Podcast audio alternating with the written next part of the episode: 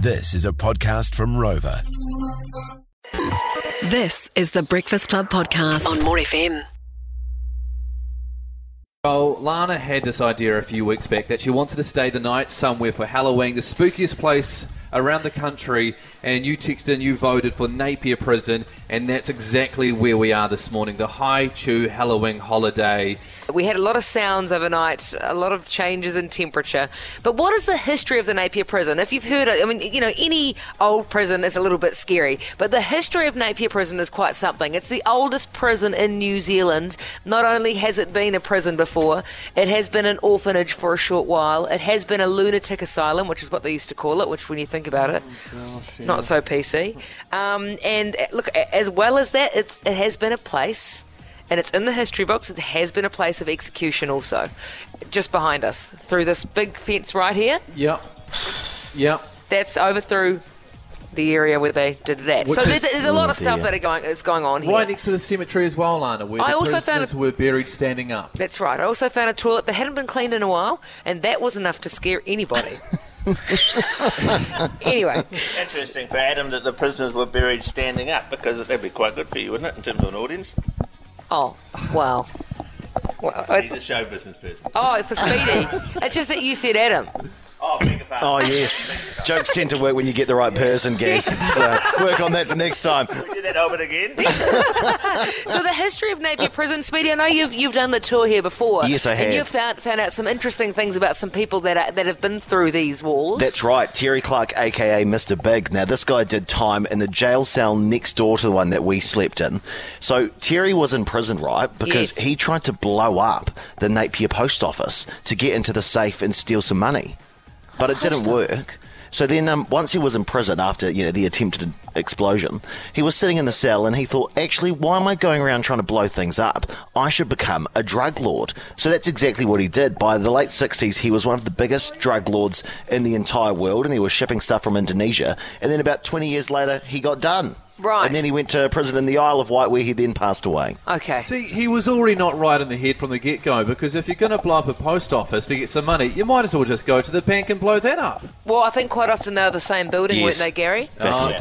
He was also just starting out in crime in those days. I mean, you could make a few mistakes when you first started out. I should actually be careful what I say about the guy because he's probably listening. You're the one that is sitting in here on edge all morning.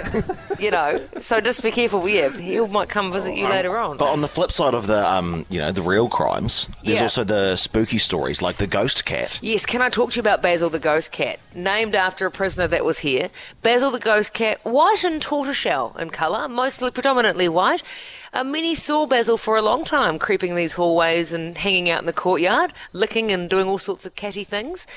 And then one day, one day, people just, oh, they couldn't see Basil anymore. And I don't know who decided Basil had died, but they've never seen Basil since. Either Basil went home or Basil just did actually die. I heard an urban legend yesterday from Yeah. some locals that Basil was actually a prisoner that was that passed away Yeah, here, called Basil. reincarnated as a cat, Yeah. and then died again, and now is haunting it as the cat. What so if the he's cat gone just through a went few home? lives. Wouldn't what if the cat? Because it wasn't like it turned up as a kitten. It came here as a fully grown cat, quite mature. I think it went back to its house, so, probably up by the I don't know, hospital. a Or whole lot something. of people just made all of this up. Well- Sounds like a Well, lot of maybe you should information. stay here and you these, figure it out. these are some of the stories that we were talking about last night, and we streamed the whole thing on our Facebook page. We had to pick where we were sleeping last night, which is in the remand wing, which is full of graffiti. There's blood on the sheets. There's like a, this. This is not a sterile prison, Hmm. is it? no way, Jose. And so once we picked a room, we then had to squabble over who went where, and um, and then it turns out you're right, Gary. You're just knocking things around. Yeah, that's because He's possessed. I've got salad dressing all over my hands and I can't pick up my headphones and I can't pick up Listen my... to this. Listen to this. The, the guy that stayed in a five star hotel last night has just ordered some salad and he's eating a burger. Life must be nice for Gary McCormick. And he's blaming the microphone. You know, I mean, that's just the life, isn't it? Look, but c- can we just go back to last night? We're inside the cell. It's very quiet outside. All the extra people that come here during the day have gone home. The owner, the security, they've gone home. It's just us here. And here we are fighting about the state of our room and what we do with it. Okay, so um, oh, oh, I've just dropped all the garlic aioli. Okay, so um, we've all gotten to bed. We all feeling okay? Yeah, I'm feeling fine. But I feel the butt coming along. I'm on the floor. I can see you under your beard, and I can see into the cell next to us. But Adam, you're the tallest person here. My legs are crammed up against the wall. You had no hope on one of these bunks. Yeah. You're best on the floor. I think the floor is the spot for you. If you fall, I'm catching your fall. I'm reading poetry from the mongrel mob. We've all got downsides. And I tell you what, that poetry was creepy, man. Yeah, yeah, yeah. It did remind me of Dargaville. the poetry.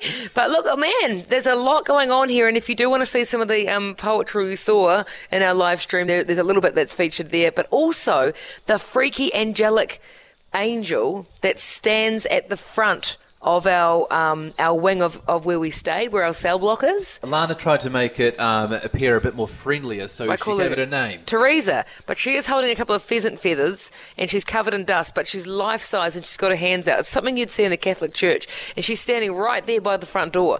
Oh. So, I s- and she's over top of a well. Yes. That is underneath the Napier prison. Yes. This place just gets freakier. The more you learn about it, it's like I would, I, I couldn't stay another night here. Lana, Gary, and Adam. It's the Breakfast Club podcast on More FM.